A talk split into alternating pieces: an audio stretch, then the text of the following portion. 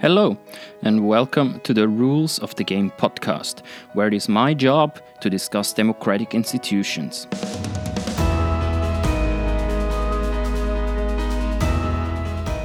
What most people think of when they hear deliberative democracy probably are citizens' assemblies.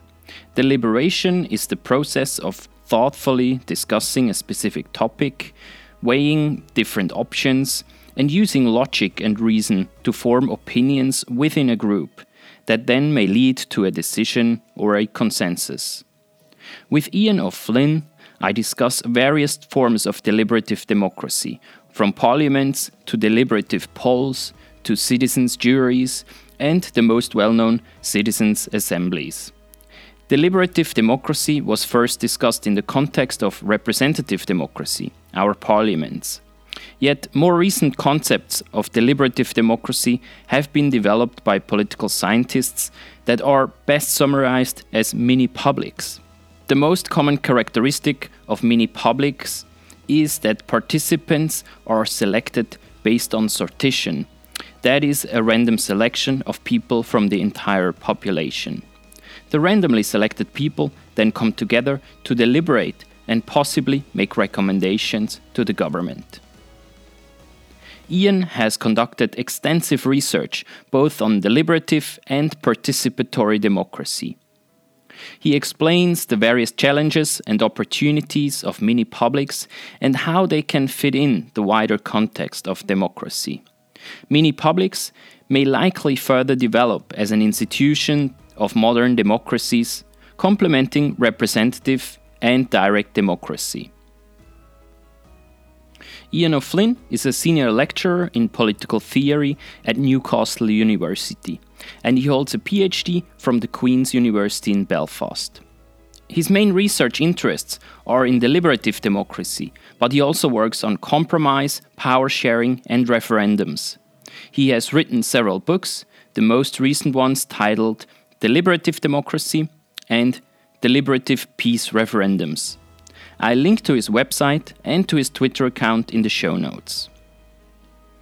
I am your host, Stefan Kiburz, and this is the twenty-second episode of the Rules of the Game podcast.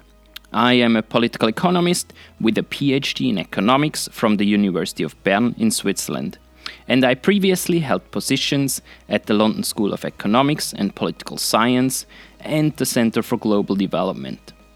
You find a full transcript of this episode on my website, rules of the game dot blog. I am always curious to hear your opinion, so just send me an email to stefan dot kiburz at gmail dot com. And please leave a review and share this episode with friends and colleagues. Now, please enjoy this wide-ranging conversation with Ian O'Flynn.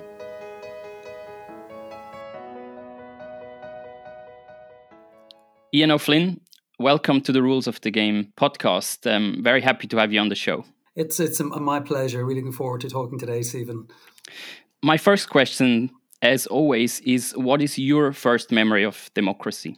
Yeah, that's a really good question, actually. I uh, I don't know if it's my first memory of democracy, but I guess my first real kind of pronounced or strong memory, I think, is probably the, the Belfast Agreement of nineteen ninety-eight and the referendum around that. I mean, I should say that I'm from Ireland originally. I've lived in the U K for, uh, I guess, over twenty years. I'm from Ireland originally, and I guess my first memory of democracy might be something like the nineteen eighty-three abortion referendum. I mean, that was a very interesting one in Ireland. It really was, I think it was held so that the, in a way, that social Catholicism could reassert itself in Ireland. I don't have a great memory of it. Uh, I would have been about fifteen, sixteen at the time. I don't have a great memory of it, but I knew that something very, very important was happening. I guess my first clear memory of something very, uh, a really kind of, um, a really important democratic moment when I had a clear sense of what was going on was probably the Belfast Agreement in nineteen ninety-eight referendum. I mean, it was passed by ninety odd percent in the south of Ireland and by about seventy percent or so in Northern Ireland. I mean, it was a hugely significant event because it was a mass statement to the effect that, look, we've had enough of this conflict. thirty years, over three thousand people dead. For democracy, through a referendum, the signal, we've had enough. We want peace. We want power sharing. I mean, this was an incredibly powerful, important moment, I think. So it's not my earliest memory, but I think it is the one that to this day continues to stand out in my mind as perhaps certainly the part of, world, of the world that I'm from, probably the most significant memory that I have of mm-hmm. democracy in action. And was that significance and that that power that you felt, and also that decision by the people, did that influence that you later on started studying uh, direct democracy and deliberative democracy, and also to do research? You have written a bunch of books about these topics and a lot of journal articles. So was that really the starting point of that journey? Maybe. I think it was part of it, I think. So when I left school originally, I studied music. I had these ideas I wanted to be a musician. And in my mid-twenties, actually, I went back to university and did a degree in philosophy. And that kind of morphed into an M A in political philosophy. And I became particularly interested in the works of Jürgen Habermas. So that's really how I came to deliberative democracy. So that was around that time. Then I went to Queen's in Belfast to do a PhD in political theory, again on deliberative democracy, although this time on multiculturalism. And what was interesting, I remember when I was having my viva, it was my PhD was examined by Albert Weale, a very well-known, highly respected uh, uh, British uh, political theorist. And he asked me at the end of all of this, so this was about two thousand one, two thousand two, so again, we're already a couple of years past it. And Albert asked me, he said, you know, why are you writing about deliberative democracy and multiculturalism when you live in a deeply divided society? Why aren't you doing something around, well, deliberative democracy and deeply divided societies? Why aren't you doing that? It seems so obvious. Because, of course, there were many people writing on deliberative democracy and multiculturalism. But at the time, pretty much nobody was working on the prospects or implications of deliberative theory in particular, for, for example, thinking about institutional design, for example, thinking about how power sharing or referendums or whatever, how institutions could be guided, institutions in divided societies could be guided by deliberative norms. Nobody was really doing that kind of work. And to be honest, despite the fact that I was living in Belfast during this hugely, well, I guess it was a, an upheaval, but a positive upheaval, I guess, with lots of bumps along the way. And yet, in a way, it never occurred to me. It was only at my PhD viva when Albert Weale asked me why I wasn't doing this work that I kind of stopped and said, you know what, you've got a point. Why aren't I doing this kind of work? So at that point, I went to Essex, which is a very good politics department, actually, uh, to do a postdoc with Albert. And I decided I would start all over again. So I wrote my first book when I was there that year on deliberative democracy in divided societies. That was really the start of, of my work.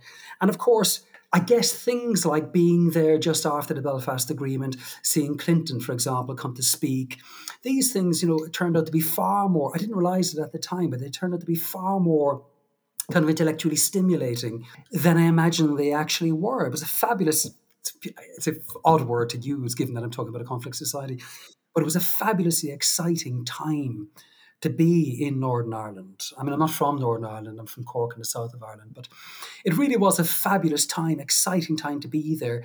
And as I say, I got lucky. I had someone to ask me the question, why aren't you doing this work?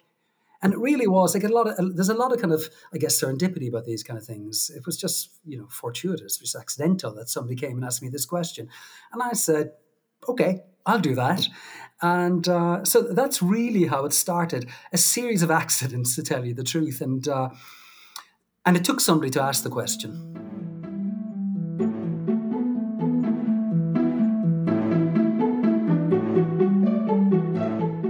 And since then, obviously, you, you took the question very seriously. You asked yourself uh, a lot of questions about uh, deliberative democracy, participatory democracy, and all the different institutions that are are building that type of, of democracy.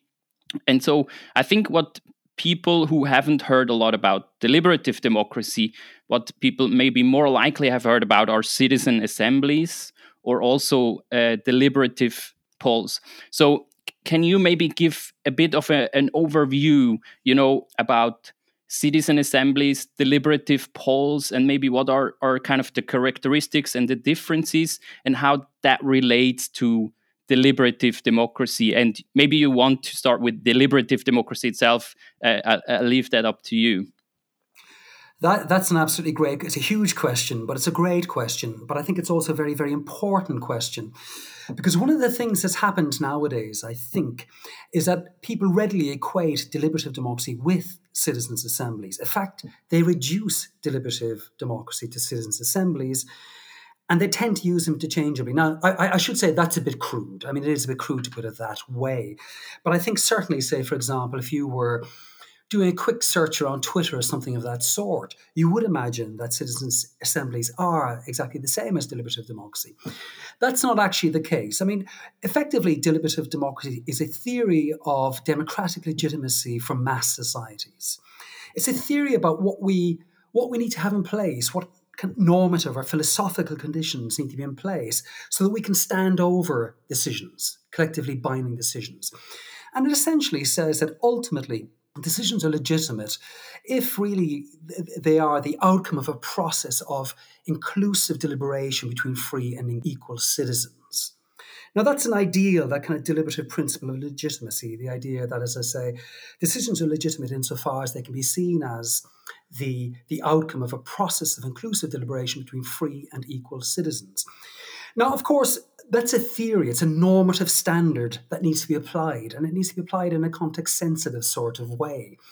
We know that in modern mass democracy, it's impossible for all citizens to deliberate together in one space. So we need to think about different ways in which pragmatic accommodations, I guess, to reality. If we lived in a small, a small society, for example, at the level of a village or something, yes, we could all sit around as free and equals and decide what we want to do through deliberation. But in modern mass democracies, that's not really possible. And I think it's true to say that at least for people like the kind of, you could call them early deliberative de- Democrats, people like Habermas, for example, Rawls, Joshua Cohen, and so on, they were in the first instance thinking of representative institutions, electoral representative type institutions. So effectively, they're thinking of parliament.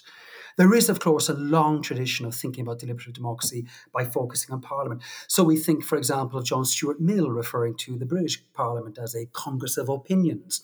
And if you read his descriptions in uh, his, his, his work, Considerations on Representative Government, you get a fantastic uh, a picture of what a deliberative uh, parliament should look like.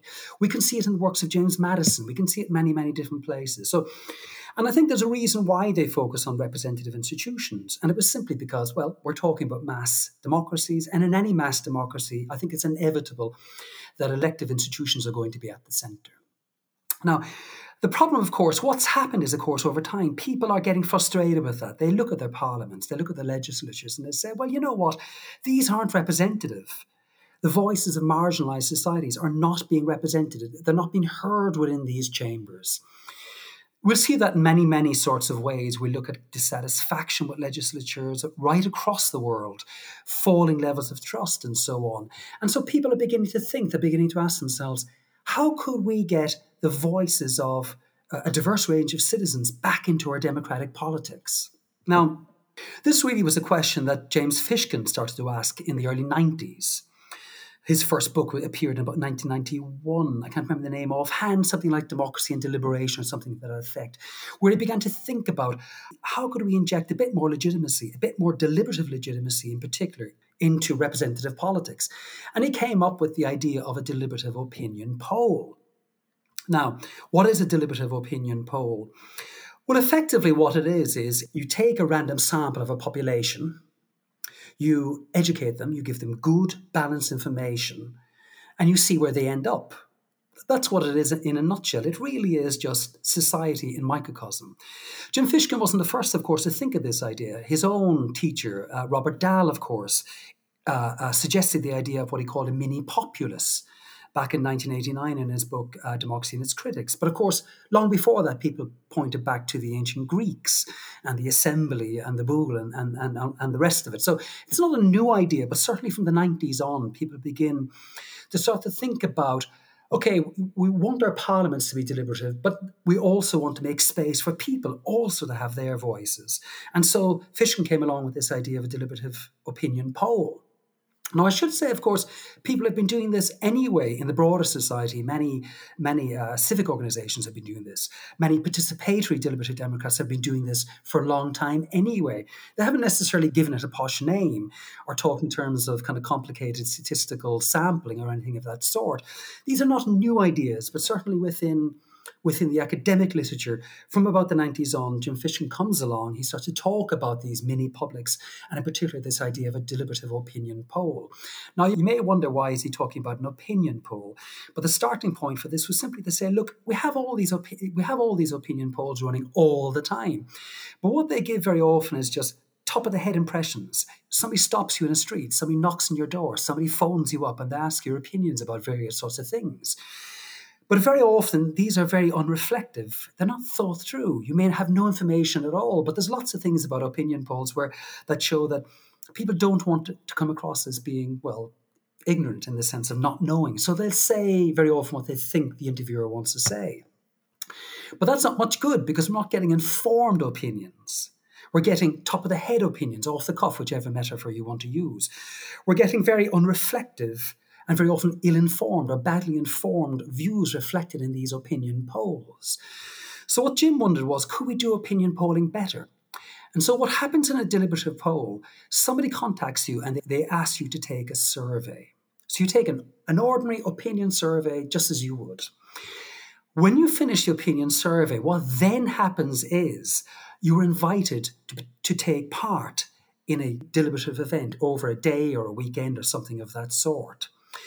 If you say yes, you'll be sent balanced briefing materials in the post that you can read over a couple of weeks. And maybe you'll start to talk with people, learn about the issues and so on.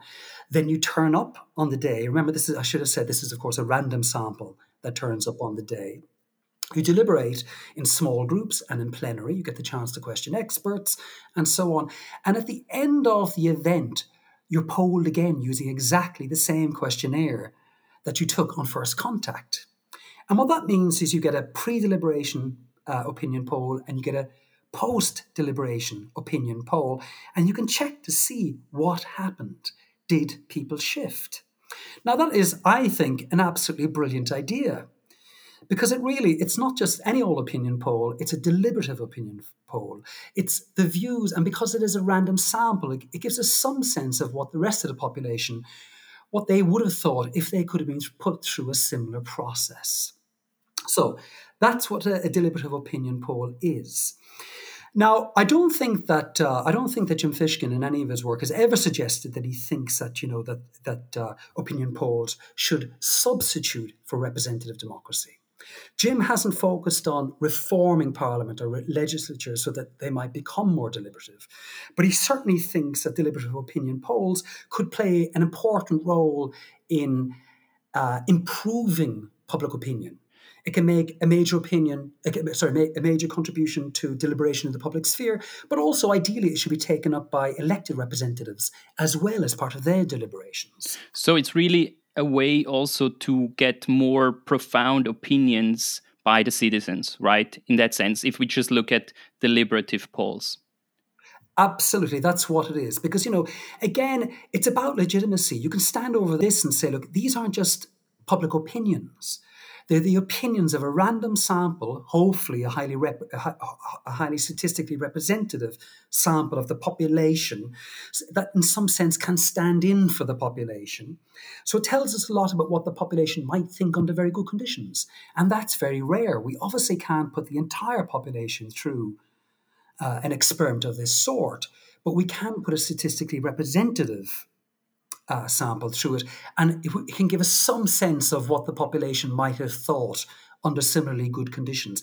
That's very useful to know. That is something that our legislatures, uh, that our elected representatives should take seriously. It's something our media, our, new, uh, our newspapers and so on, they should take seriously. It's something that the public sphere, televisions, everything, you know, we should take this seriously. There are large questions, I'm sure you're going to ask me about that in a minute, but whether these kinds of mini-publics should have decisional authority, whether we should let allow them to decide on our behalf. I don't believe that to be the case. Nevertheless, I think they can play a very, very important role um, in providing a very, very valuable perspective on people's views, people in general's views. That's really important. So if anyone has been looking at my Twitter feed, they may say I'm very, very critical of these things. I'm not actually, well, I am critical of their use and the way in which they're represented, I think. But I'm not critical of the idea itself, which I think is a very, very valuable one and an important step forward in thinking about how to kind of reinvent some maybe perhaps even res- resuscitate democracy. That's very interesting, and maybe I can quickly summarize how I see what you just said. So we, we started with a, a deliberative type of democracy, but among elites, right? Among representative democracy, which were, especially in the early days, I guess, quite uh, a small group of society that had a lot of knowledge and that were described by John Stuart Mill or, or Habermas in the sense that we have pretty good deliberation, I guess, in, in, in parliaments. But so the deliberative polls were really an instrument or are an instrument to also inform representative democracy about opinions by the citizens and how a random sample of people, how they process information given to them and how that shapes uh, their opinion. So are citizen assemblies then kind of uh, an evolution of uh, deliberative polls that are more institutionalized? Would you would you agree with that statement? Or what is the difference then between citizen assemblies and deliberative polls? So w- what's unique, I think, about a deliberative poll, a poll is really the pre-test and post-test questionnaires. Now, basically, there are lots and lots and lots of types of, let's use the word mini-public instead. A deliberative poll is a type of mini-public. Mini-public here is just this idea of microcosmic dem- democracy, this idea of random sampling. Citizens' assembly are a type of mini-public. Citizens' juries are a type of mini-public. There are many, many different kinds. They also overlap in many, many different ways as well. Sometimes it can be hard to tell, you know, which is which. Really, the deliberative poll can usually, ideally would have about, about two hundred fifty participants or so. Citizens' assemblies tend to be a little bit smaller, maybe around one hundred fifty, but it just depends on who organises these, these things. And citizens' juries will have between twenty and forty around, so much smaller numbers. The bigger the numbers, the better, I think, because you have a better chance of having a statistically representative sample. That's important. The other important thing about this is that c- citizens' assemblies tend not to, certainly the Irish ones didn't, tend to use a pre-test uh, questionnaire and a post-test questionnaire. So they're not actually tracking opinion change in that sense. That's important. Traditionally, insofar as there is a tradition, citizens' assemblies tend to run for a very, very long time. If you think back to the British Columbia Citizens' Assembly and electoral reform, that ran over the best part of a year. I think the Irish citizens' assemblies have also run around nine months or so, nine months to a year. So they run for a very, very, very long time. With the same uh, people, right? With the same people, although I should say, certainly in the Irish case, the problem is there are issues around retention. The same people don't turn up necessarily every time, and that's a problem because the idea is that you, the same people are meant to go through a very long and extensive educative process. But if people drop in and out, you've got, you know, you've got issues. So I should say, we'll probably talk about this in a minute, but although these things are often present, presented not just as panaceas, but also as kind of perfect institutional designs. They're not, because of course they have all the problems attaching, not all the problems they have, they have their own problems. So for example, one of the problems with the Citizens' Assembly is getting people to turn up over the course of all of this. There are many problems attaching to them. There are also lots of problems that we don't know about and that people are beginning to write about. So, for example, with the participants, especially in a citizens' assembly, which runs for a very long time, I should say a deliberative poll or a, or a citizens' jury would probably only run over a day, a couple of days, a weekend, perhaps maybe a couple of weekends. But the citizens' assemblies run for a very, very long period of time. The difficulty with that, of course, is that it may be that the participants can be got at in some sense. By the media, perhaps by vested interests. We don't know a lot about these kinds of questions yet. We're only beginning to feel our way into how they work, how they don't work, and so on. Um, we just don't know. As I say, they're very often presented as these perfect institutionalizations of deliberation. They're not. There are lots and lots of problems attaching to them. So, for example, one of the problems is, so you know, you get an invite, but the uptake of the invite for, for many of these citizens' assemblies is about five percent. So actually the people who agreed to participate in the first place are themselves a very, very small, not just selected, but selective element of society. Of course, they use stratified random sampling to make it look like this looks like the population at large in terms of general characteristic, demographic and attitudinal characteristics, like gender, educational level, uh, it could, you know, these kinds of things. But, you know, if you're only getting five percent of a population of those you invite agreeing to participate in the first place, the chances are you're going to be missing quite a lot of people. So these things are not perfect. They can be done more or less well. And I think one of the benefits of a deliberative poll is the size of the sample and the sheer effort they put in to make sure that it really is statistically representative. They don't use stratified ra- random sampling. They go for more scientific, the numbers are bigger, so they go for scientific sampling in that sense. So there are differences, there are overlaps. In a way, I guess citizen assembly is the most popular now because they become almost like a brand. We hear about them all the time, climate citizens' assemblies, so, so the French uh, citizens' assembly on climate. The citizens' assemblies have been run, you know, on climate right across the U K. We've had the citizens' assembly on the abortion referendum in Ireland and so on. So, but in a way, it's probably the case for many people that the term citizens' assembly is now substituting for the umbrella term mini-public. It's just really caught on, this idea of citizens' assemblies. And you can see why it's a great term. It's about people coming together. A term like deliberative opinion poll, people are likely to say, well, what the hell is that? It's not very kind of trendy. It doesn't get too many people excited unless you actually knew what it was. But, you know, anything with the word citizen in it sounds good if you're interested in democracy. So citizens' assembly is very, very trendy. It's a type of mini-public. It shares much in common with deliberative polls, much in common with citizens' assemblies, but or, sorry, citizen juries. But there are lots of subtle differences in the, you know, that may make more or less uh, uh, big differences along the way. It's interesting because in, in Switzerland, I would say the term citizens' assembly is way less known. Political scientists, of course, they have taken up these these discussions, and there is there is research on those citizens' assemblies, but I think to most people, they're probably less well-known. I think the reason also being that direct democracy is very strong in Switzerland at all levels of government. So even in many municipalities, you have like t- two times a year, you have a municipal assembly, which is kind of a citizen assembly because anybody can go. It's not a, it's not a sortition or a random sample. No, anybody can go and, and vote and decide on issues that uh, affect the municipality.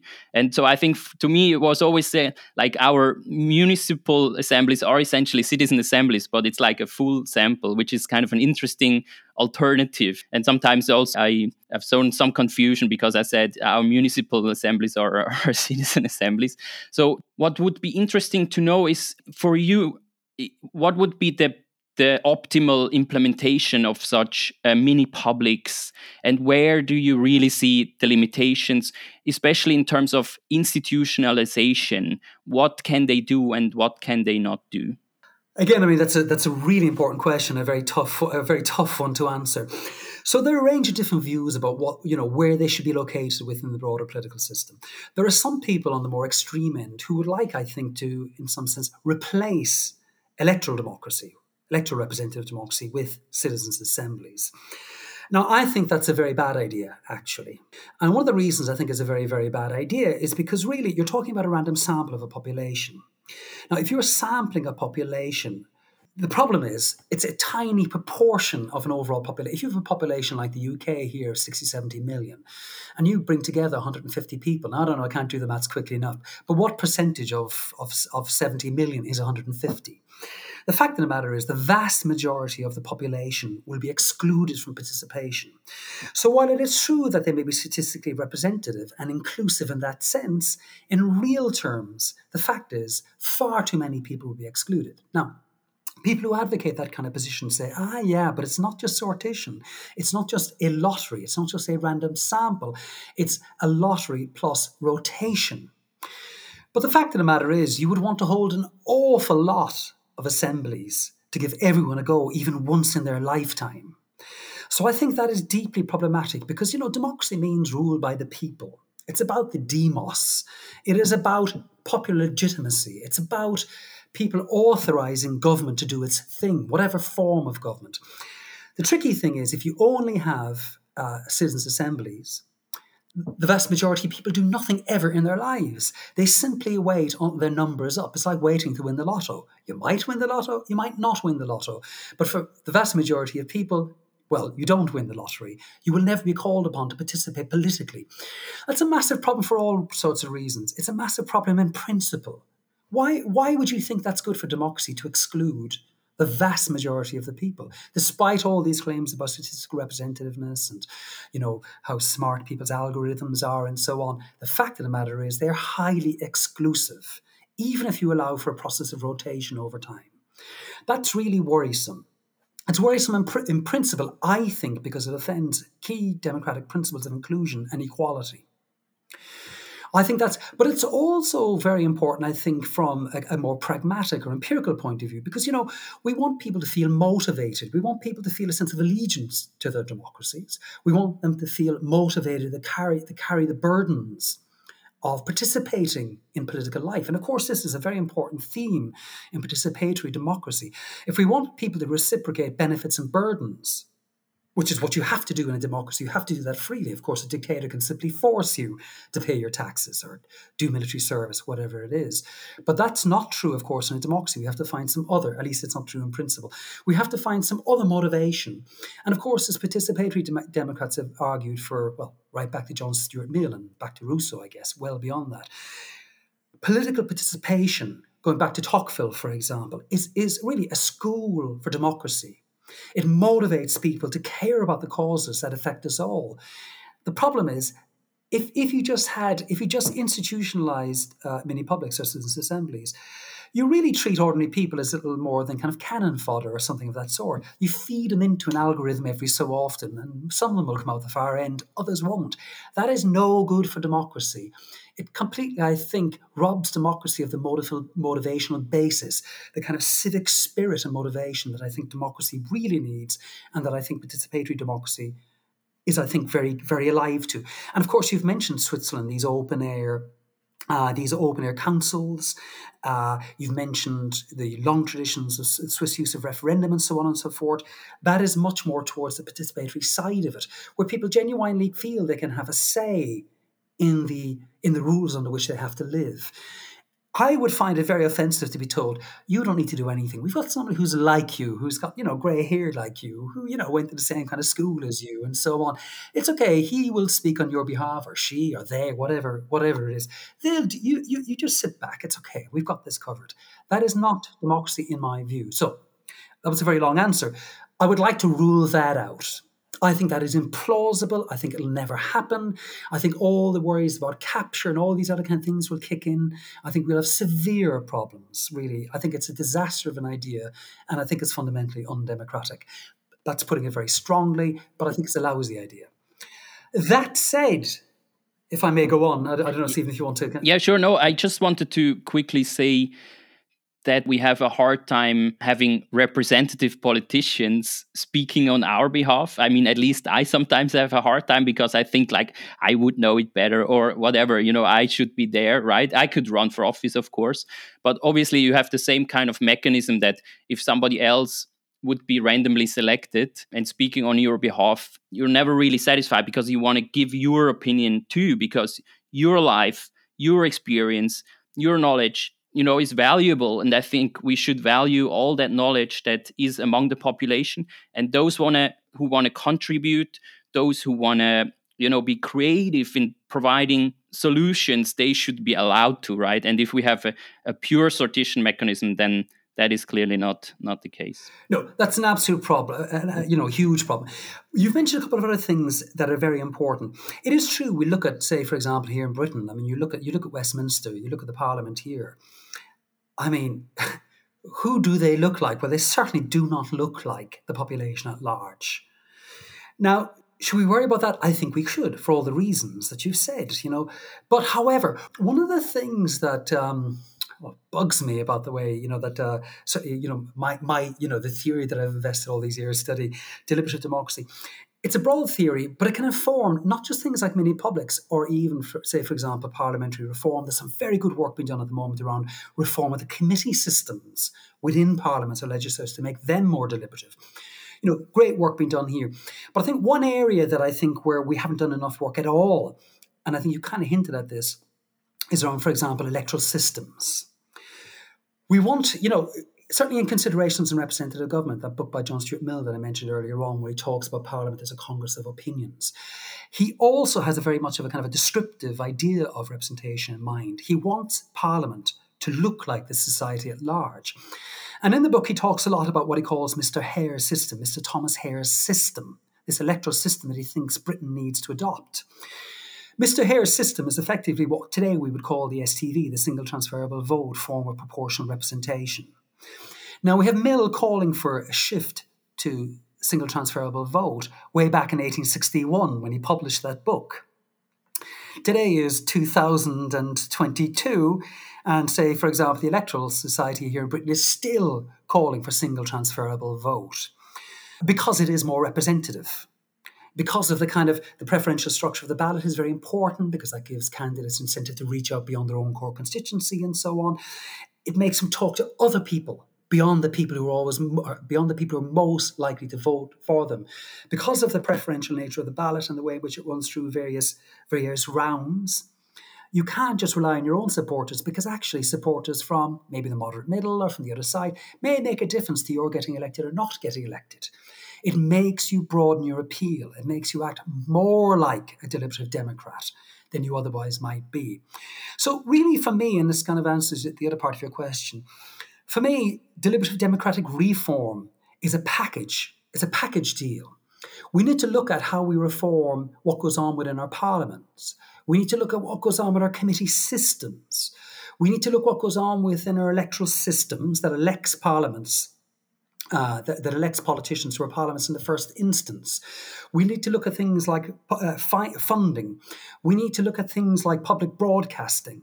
We need to look at things like public journalism. We need to look at media regulation. And we need to look at citizens' assemblies, what role they could conceivably play in all of this. We need to look at support for referendums, education for referendums. We need to look at the mix between citizens' assemblies and referendums, the so-called citizen initiative review type model. We need to look at support for civil society organisations, more bottom-up approaches. So we want to broaden out inclusion. Now, I should say, somebody we mentioned earlier on, again, there's nothing new in any of all of this. If you think back to, say, Habermas's work, for example, on, on, the, public, on the public sphere, anchored in the institutions of civil society, Habermas talks about what he terms a two-track model. He distinguishes between strong and weak public. So really, government makes decisions, fair enough. But government must be open and porous to contributions from civil society.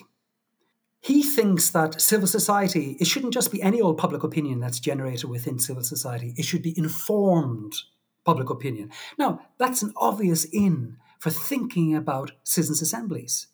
Let them contribute to the formation or the formulation of a more informed public opinion, which is then factored into representative decision-making, which in turn must give an account of its decisions to the public. So the whole thing, ideally what we have is a virtuous circle between civil society into government, from government through accountability measures and so on, through publicity and accountability back into civil society.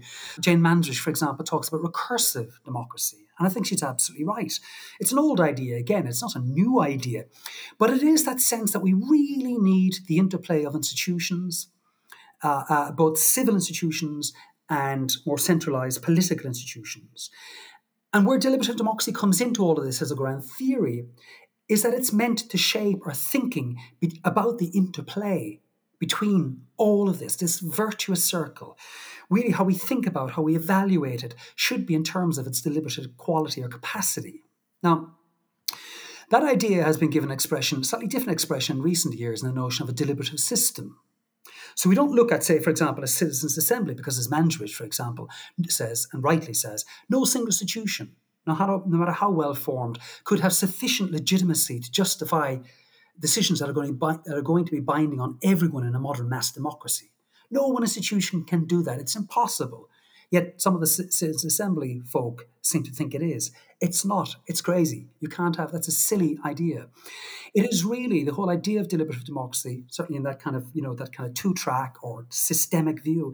It's the whole lot together, the interplay between all these different parts of The, of the system, assessed in terms of the deliberative quality. That's what ultimately generates democratic legitimacy for mass societies. So it's that much broader pictures, that picture that I think, it's not my idea. I think we've learned more about this as time has gone on. I mean, Habermas, I think, is one of the very first to lay this out. People like John Dryzek have done a huge amount of work developing it, as have as have people like Jane Mansbridge and John Parkinson thinking about deliberative systems. So we've been developing this over the last twenty, thirty years. What makes it really, really odd and weird then is this shift towards citizens' assemblies. These people coming in and thinking that it's some sort of panacea that can ride to the rescue.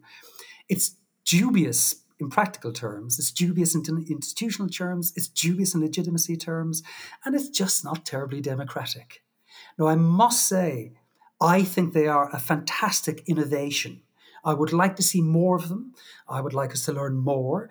I would like us to think creatively about where they could be inserted, how we can publicize what they've done, how we think about, we need to think more about what exactly is the democratic character of their legitimacy, or the, the, the, the, the, the legitimacy characteristics that they have or don't have, and so on. There's loads of philosophical questions yet to be asked about them. There are loads of practical questions about them, but they are very important. But I think it's crucial that they are seen as but one cog in an integrated system that requires, obviously enough, a systemic view to see how all of this fits together. Now, interestingly enough, the difficulty, of course, is how do you measure this stuff? How do you track this stuff? How do you get a handle on it? These are massive questions.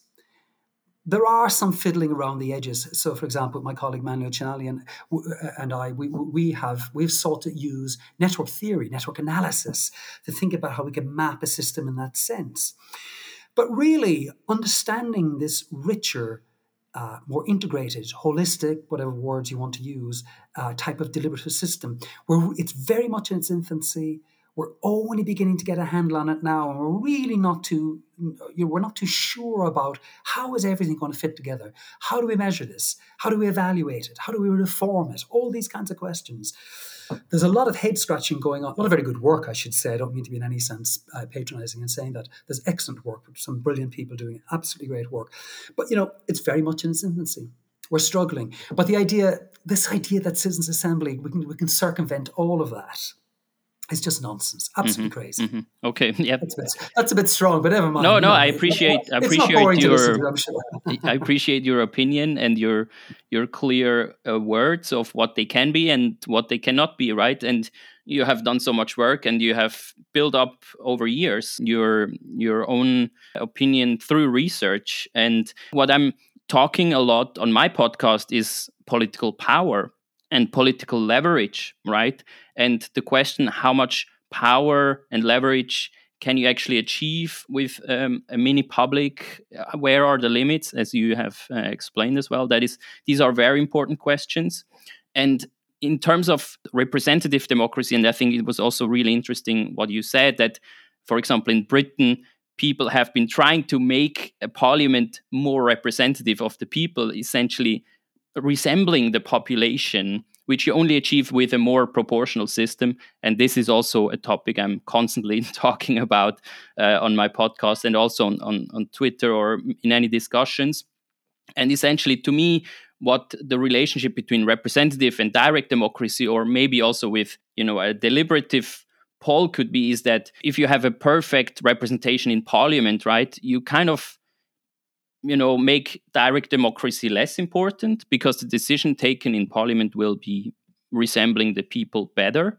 If if representative democracy is really poor, like in the U S, I think, for example, at the moment, or also in, in Britain, as, as you said, then direct democracy and deliberative democracy become more important. And there needs to be a check on, on representative democracy. And I think that's also an interesting idea to think about, whether deliberative democracy, like a mini public, could be a check, a type of check on representative democracy. But the question of legitimacy is obviously an important one. And whereas direct democracy has, you know, achieved really a legitimacy that is, is high enough for people to accept these decisions, the citizens' assemblies are probably still, you know, an ongoing process, and we will see where, where they lead to. Yeah, yeah, I mean, you put that very well. I mean, I, I do think, you know, we are, you put it better than I did, I think, we are trying to find a balance between all these different aspects of a democratic system. We're trying to compensate for weaknesses in one part of the system by perhaps introducing new ideas or developing or strengthening other parts of the system. As you say, if representative democracy is weak, well, maybe think about strengthening direct democracy and so on. These are difficult questions, you know, so, and I think they're very tough questions. There are, there are, as you've also, I think, suggested, there are important kind of philosophical questions here about the questions of legitimacy. And I think, you know, we're all, again, it's interesting. We're hearing an awful lot about citizens' assembly. The view is that they are legitimate simply because they're a random sample of a population. Now, that's not true at all. A random sample is just a random sample. It has no legitimacy in itself. It couldn't possibly have any legitimacy in itself. It's just a random sample. If you like, it's legitimacy neutral. It doesn't have any. Now, there is no reason, of course, why a democratically elect- elected government could decide to say, well, look, we'd like to, to constitute an assembly, and in fact, we're going to act upon its recommendations. So this was something like uh, Macron did for the Citizen Convention on Climate Change in, in France. So, and that would be entirely democratic, and the assembly itself would have legitimacy, because actually the process by which the French president or whoever it is comes to power is itself a legitimate democratic process. And so far as the president, he or she, they're, they're working within their constitutional rights. If they have a right to do this, and you know people agree that the constitution is a legitimate constitution, well, that legitimacy gets passed on to the, the, the, the Citizens' Assembly. So, in theory, there is no problem with giving legitimate or decisional authority to a Citizens' Assembly. You can do that. You can simply, I mean, say, for example, Helen Landemore in her book simply says that as long as a, you know, a majority of, of the population agrees that this is a good way to do things, well, then it's legitimate. I don't have any problem with that in, in theory. But the question is, the question which is unaddressed, that is how they may receive their legitimacy. Say, for example, a government could, could decide to constitute one. The prior question, however, is whether the government should do that in the first place. That question hasn't been answered. What were the kinds of, why would a government want to do that? Yes, it can, it can ascribe or afford legitimacy to assembly, but should it do it? That's a prior normative question. I've already hinted at some reasons why it mightn't want to do it, or certainly mightn't necessarily want to do it on something like a permanent basis. And that's simply because, despite the fact that they may be statistically representative or inclusive, the fact is the vast majority, majority of us will never, ever get the chance to participate in them. So there are doubts here. As I say, it just means that, for me, democracy is about... I've never really thought of myself as a participatory democ- Democrat, but I guess as I've got a little older, it just seemed to me, you know what? We should all be, so far as possible, we, you know, more of us should be participating more often. And I think that's important to the legitimacy of the decisions that come out the far end of the process. So, you know, these questions are hanging in the air right now. It can be done. There is no reason why a government shouldn't create or commission an assembly. And therefore, that because it's been democratically created, it will be democratically legitimate. No problem. But the, as I say, the prior question still hangs. Should they do that? Or under what conditions should they do it? Or when should they not do it? When does, you know, what are the legitimacy considerations at play here? Yeah, I totally agree with that point. And also there is a parallel to direct democracy in that way that, you know, a top-down referendum is... Uh, a different thing from a bottom-up process, right? And also I have written a blog post on, on principles of direct democracy where we describe that actually initiative should be bottom-up, should come from the population. Because if they're top-down, for example, by the president or, or the prime minister, then they, they are used for agenda setting, right? And it's, again, a tool that is used by power, by the center of power to make people talk about some specific topic. But then the problem is uh, of the agenda setter, almost like a dictator saying what people should talk about and not bottom up. So I think the legitimacy would be way stronger if it came from within the population. I, I mean, that's that's absolutely right. I agree with that. It's a massive issue here. Very often citizens' assemblies, of course, are top down. And one of the reasons why they are top down is because they're incredibly expensive. I can't remember if I mentioned, but early, you know, back in two thousand seven or so, I worked with uh, Jim Fishkin on a deliberative poll in Northern Ireland on the, the vexed question of education reform. We spent, now this is two thousand seven, so you're talking fifteen years ago, we spent one hundred fifty thousand British pounds on that one-day event. I mean, let that sink in, one hundred fifty thousand pounds. Now, you may say, you know, the grander scheme of things, you know, a government budget is whatever billion. Perhaps this is a drop in the ocean. Yes, that's fine for the government, but if you're talking about bottom-up processes where you want people to kind of mobilise around these kind of things, you have to be very wealthy to actually pull these things off. It's very, very difficult. It can be done, but it's a lot of money. The other thing about them as well that you must remember, let's say you want a bottom-up one, you know, things like, I'm not a statistician. Uh, I have a rudimentary knowledge of statistics, very rudimentary, I should say. But you must remember the problem is to do things, these things properly, citizens' assemblies, your stats have to be very, very good. If it's not statistically representative, if it doesn't look like the broader population, or it's open to criticism on the grounds that you've cut a few corners here or you've missed certain kinds of groups, the problem is the legitimacy of it will be attacked by people who want or who have a vested interest in attacking the outcomes of these kinds of things. So you need a lot of money, you need a lot of expert knowledge to actually create these things and do them well. You need, you know, you need a, a motivated population. And that goes back to the legitimacy question, because I think the idea is one of the reasons why people would like to see decisional authority, decisional power uh, afforded to these assemblies, because it, gave, it may give people more incentive to get involved. Now, say, for example, in deliberative polls, people are paid for turning up. It's a very small honorarium usually, but they are given some money. It's also filmed, you know, so for example, the one that we did in Northern Ireland, that was filmed by B B C and made, a, made into a half-hour documentary. So I guess, you know, there's an incentive for people to, be, to participate because, you know, they get their moment in the sunshine. That sounds terrible, I know, but, you know, it's, it's nice. You know, I, you know, I'd like to be on television sometime, thanks yeah, very yeah, much. Sure. Uh, you know, so there are, or, you know, uh, uh, p- parents with healthcare issues or child rearing and so on. It's important that money is made available that they can actually find a carer for the day and participate. So, you know, there's all these, you know, the, the practicality is huge. The organisation that's required here is huge. But also you must remember, if you want government to act, and this is another kind of conundrum here, yes, we want bottom up, but if you don't have government buy-in in the first place, it's not clear why government would be prepared to act on any recommendations that come out the far end. You know, you and I, let's say you and I, somehow we find one hundred fifty grand, you know, just walking down the street, and we say, you know, this is great. Let's run a citizens' assembly. It'd be fantastic. And we go around knocking on doors and we recruit people. But the government will say, well, you know, you know, fair enough, well done, nice and all that. But who are you? Nobody authorized you to do this. So in a way, you know, this is why this is another part of the story for people in, in, interested in participatory democracy. Around, you know, protests can be, you know, can often be a far more effective vehicle. I mean, we've seen countless climate citizens' assemblies now. They've done nothing. Nothing has happened. Macron made all these fantastic promises, but he didn't act off the back of any of them.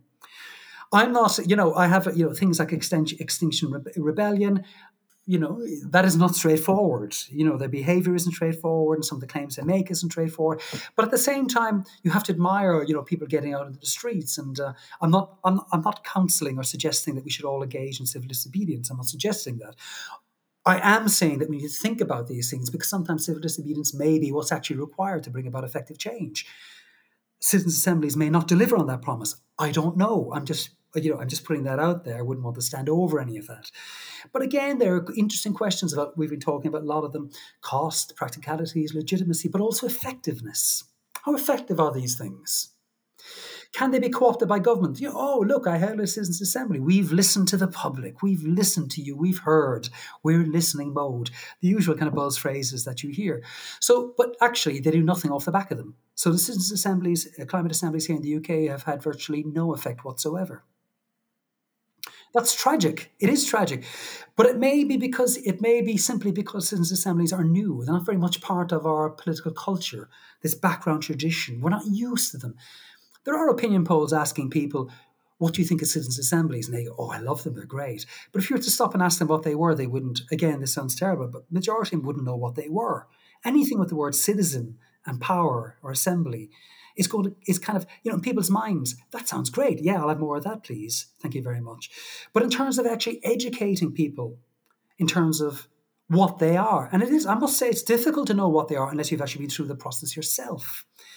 I must say, working with Jim Fishkin was one of the most insightful things I'd, ever, I'd kind of ever done as somebody who'd studied dem- deliberative democracy for many years. You got to see what values like inclusion really meant, who turned up, what difficulties were there. Values like publicity, things that say, for example, Gutmann and Thompson write about quite a lot. What is publicity? Well, you know what it is? It's a camera making a documentary, which is broadcast on B B C. That's publicity, and on and on you go.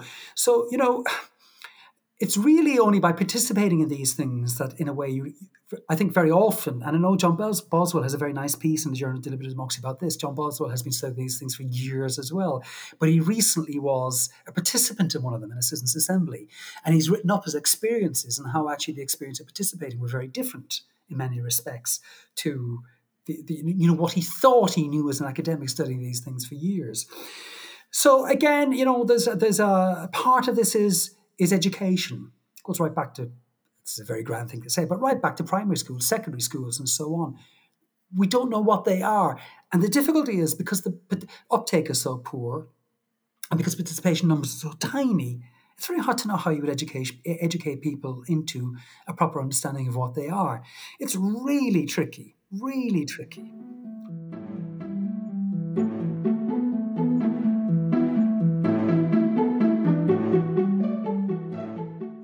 So I have still so many questions, and thanks a lot for sharing your opinions and and and also um, some of your results from from research. And we agree that democracies, representative democracies, are in crisis, right? And I think we need to focus on political power. You know, how can we give the people more power? And it's definitely a, a good question to ask what mini publics could do in, in this regard. But as I think we agree, you know, there, there will be um, a common solution between representative democracy, direct democracy, and also deliberative democracy, which which is an important element. So for people who want to read up more on, on these topics, so obviously I will link to your research website, also your, your recent book, Deliberative Democracy, uh, I will link to that. But do you have any other um, resources that you can uh, recommend on, on these topics? Well, I mean, in a way, in a way, I've kind of gone blank because there's just so much of it out there nowadays. Really, really, there is just tons of it. I would recommend something, say, for example, looking at Jim Fishkin's website, the Centre for Deliberative Democracy at Stanford. That's well worth looking at. I mean, there's a pile of resources, videos, some of it is academic, some of it is user-friendly, a world of resources and a world of links from there. So you could look at something like that. And that's a very, very good place to start. So I think something like that, uh, uh, Jim Fishkin's website would be a great place to start. I think there's some, you know, there's there is a deliberative democracy handbook edited by, I've gone blank, maybe John Gastel, I think. That's well worth looking at. It's a big, thick user manual in many ways. Um, um, so, you know, there's just, really, there's just so much work. I'd point towards somebody like Oliver Escobar's work at the University of Edinburgh. Uh, Oliver is a fantastic, vibrant, clever kind of guy with a real passion for this kind of stuff. He's written a whole pile of uh, policy papers that would be well worth looking at. So maybe, maybe somebody like that as well. Um, Um, my friends at the University of Turku and the, the Åbo Academy, so I'm thinking of Maija Setälä, maybe her works, have a look at some of her work, but also Kimo Grunlund, done fantastic work in their, their team, have done piles and piles of work. Uh, Andrew Bakdegger's work, again, have a look at his. He's very, very, very important, I think. And uh, uh, I've mentioned Helen Landemore, much more philosophical, but again, I think in terms of somebody who's really pushing citizen assemblies beyond that line where I think I would be comfortable, but certainly well worth looking at, and so on. So there's a lot of stuff. I'd look at the Centre for Deliberative Democracy at the University of Canberra. Again, loads of working papers. So really, you know, the Journal of Deliberative Democracy would be something I would look at.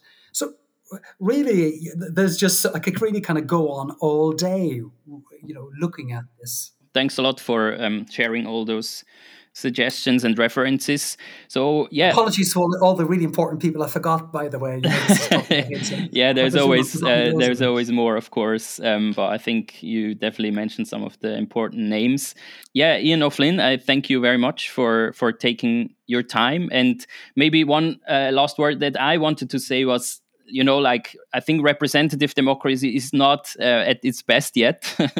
Not at all. So I think we need to to focus on that, but for sure, deliberative democracy can have a role in both informing representatives, but also the general public, and also maybe Absolutely. Be an important complement to, to direct democracy. Yeah, I think that's how I that's how I think about it too. Well, thank you very much for inviting me along today. It's been a pleasure to speak to you, and I hope I hope somebody finds this useful. I hope some of your listeners will find it useful, and um, f- apologies in advance for anyone who I've offended anywhere along the way. No worries. I, I I appreciate your you know your honesty and your your opinions. That's that's really great. That's what I want to have on the podcast. And um, yeah, thank you, uh, thank you very much for everything. Speak to you soon.